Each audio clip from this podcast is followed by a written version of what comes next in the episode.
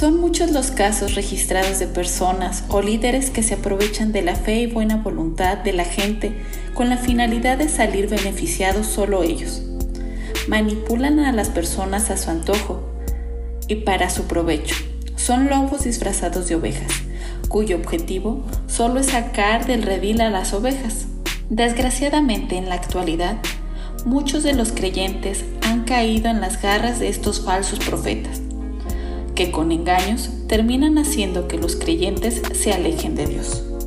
Muchos se preguntan, ¿cómo podemos identificar a un falso profeta si hace cosas que parecen buenas? Bueno, pues Dios nos ha dado instrucciones y nos ha advertido acerca de los falsos profetas en su palabra. En primer lugar, nos enseña que un falso profeta va a tratar de conducir al pueblo de Dios a algún falso culto o falsa religión. Si alguien aparecía en Israel tratando de apartar al pueblo de la adoración de Dios, debían matar a ese hombre. Dios comprendía cuán terrible sería si permitieran que se multiplicaran los falsos profetas.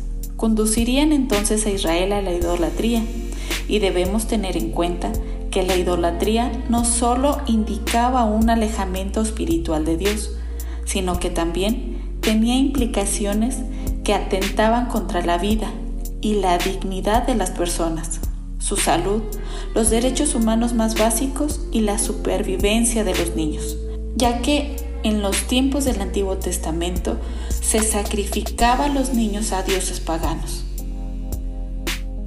Recordemos también que en esos tiempos del Antiguo Testamento las ciudades eran el centro de expansión de las prácticas paganas, como dijimos anteriormente la vida y la dignidad humana no tenían ningún valor en aquellas sociedades que se autodestruían por dichas prácticas.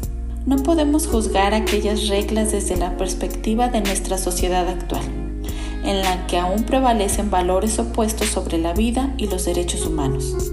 Necesitamos conocer la palabra de Dios para tener nuestros sentidos alertas y no dejarnos llevar por cualquier falso profeta. Meditar en la palabra de Dios nos ayuda a identificar lo que nos viene a apartar de Dios, lo que nos quiere apartar del Señor y de Él.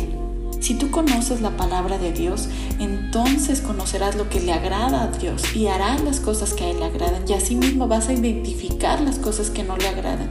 Y si alguna persona quiere venir a persuadirte, alejarte de lo que son los principios y la verdad de Dios, tú vas a, a tener el discernimiento para poder alejarte de ello.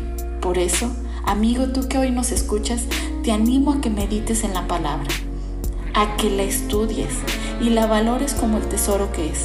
Recuerda que toda la escritura es inspirada por Dios y útil para enseñar, para reprender, para corregir, para instruir en justicia, a fin de que el hombre de Dios sea perfecto, enteramente instruido para toda buena obra.